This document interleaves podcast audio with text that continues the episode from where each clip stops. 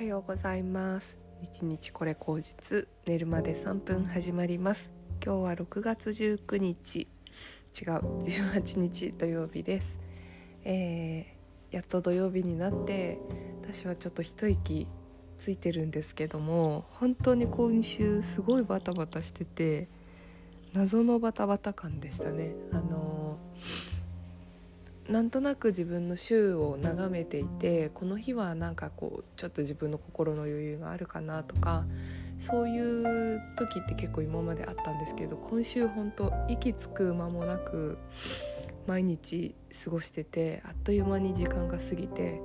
しかもなんか昨日か一昨日ぐらいから腰が腰痛とか肩肩が痛いとかなってなんでだろうって思ったらなんかすごい張り切ってヨガやっちゃって太陽礼拝とかなんかチャトランガってあるんですけどチャトランガを数回やったら 普段全然使ってない筋肉が悲鳴を上げてて朝起きたらすっごい体がおかしいみたいな病気かなみたいな感じで筋肉痛がすごかったです。でねその筋肉痛であのうろうろしてたらあのー、なんか足の裏をあのサンダルの角でぶつけてしまってめちゃくちゃ痛くて歩くたんびに今痛くて結構満身創痍なんですよね。なんかね今週すごい忙しくて疲れたっていう感じがすごくするんですけど今日私はこれからお茶に行ってあの朝茶してくるんですけど今日なんかまた寒い気配がするっていうかちょっと気温が低いですね。昨日夕方から一気にガッと上がって暑いなと思って夜中もずっとあの扇風機回してたんですけど朝起きたら寒いっていうね。なんか寒い暑い寒い暑いが繰り返してて体が全然追いついてないですね。もうなんか年のせいかなって思ってたけど気気圧っていうか気温のせいっていうのもあるなってすごく思ってて。今やっぱり日本の気候も多分世界的にそうなんでしょうけどエルニーニョとかなんかいろんなねそういう異常気象みたいな感じでおかしいよね。天気がすごくおかしくてあの一気に雨が降ったりとかちょっとこうスコールみたいなね感じの雨だったりとかその後バッて晴れたりしてでまた1時間したらまた雨が降ったりとかでこういう風に気温もね一日一日で全然違かったりとかしていや体の調子おかしくなって仕方ないよなっていうのを思ったんですけどまあ本当に自分は健康だけがいつも心配なんですよね私の。第一の心配は自分は健康でなんかいつもどこか調子悪かったりアレルギーとか湿疹とか出ちゃったりそれがねやっぱり気になりますねそれをなんかこううん薬ではだいたい治んないのかなっていうのは分かってきたのでなんか自律神経なんですよね多分ほとんどが。なんでこう呼吸法とかちょっとこううんそういう習慣リラックスする習慣みたいなのをまあちょっと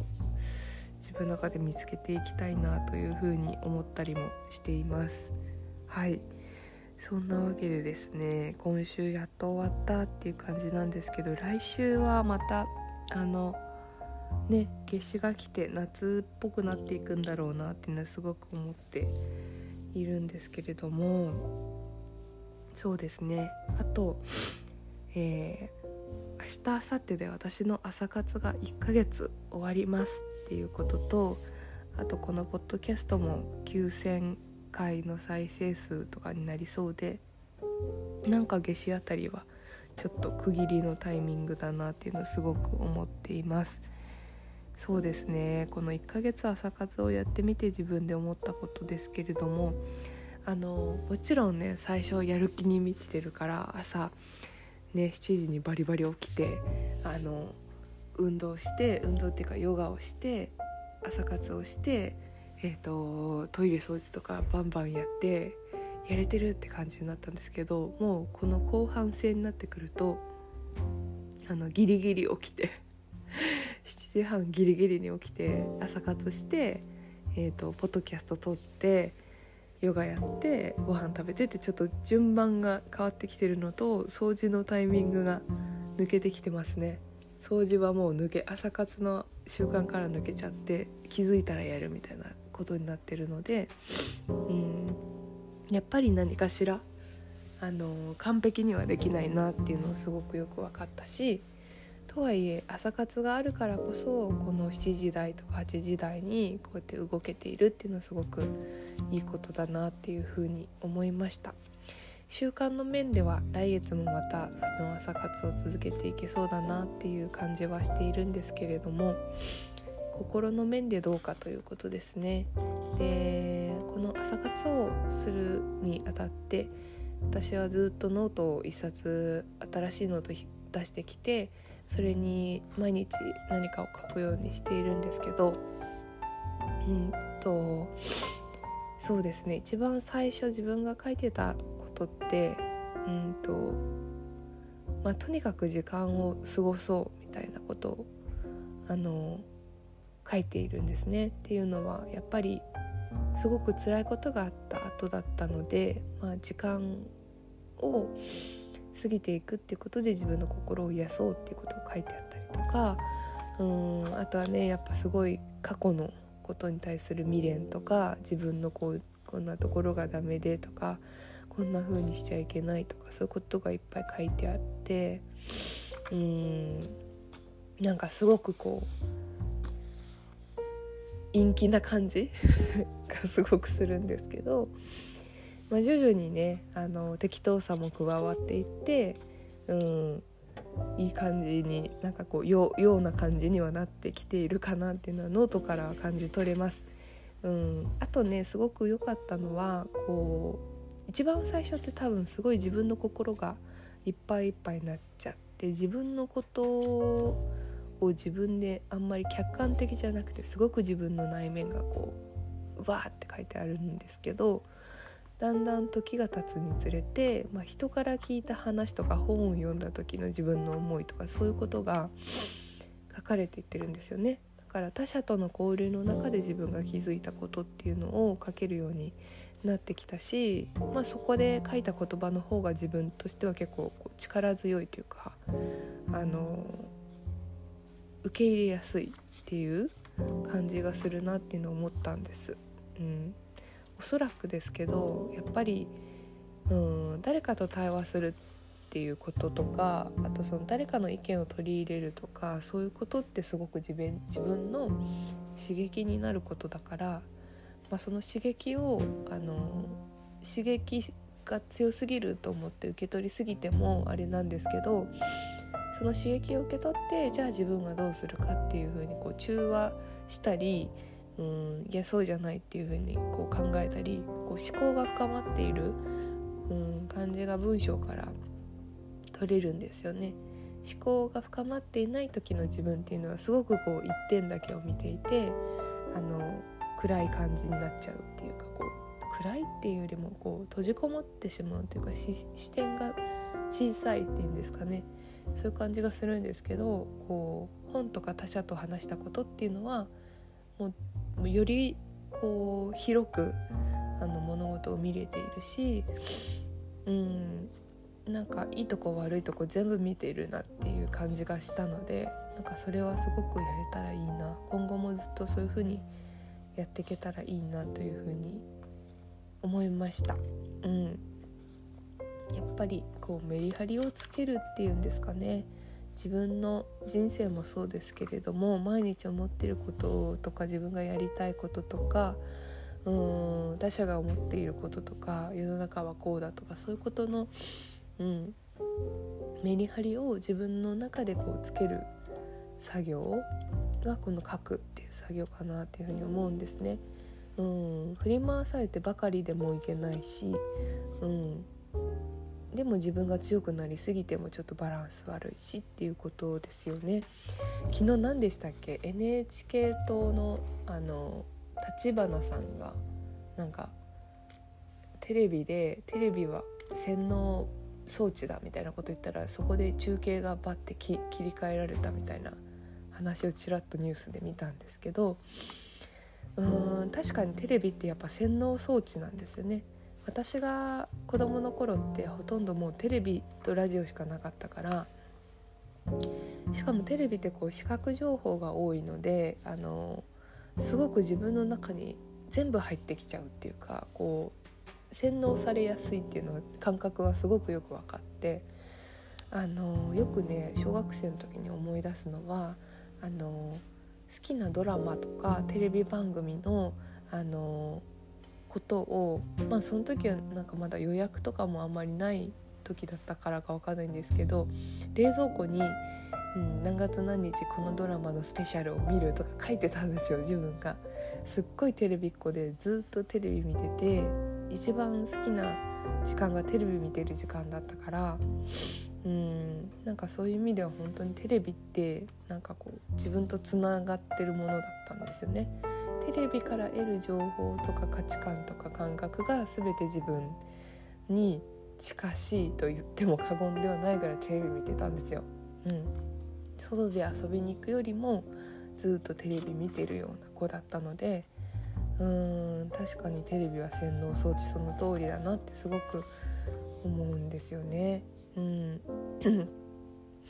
でやっぱそれで受け身になって自分の意見がよくわからないっていう状態を結構作っちゃってたと思うし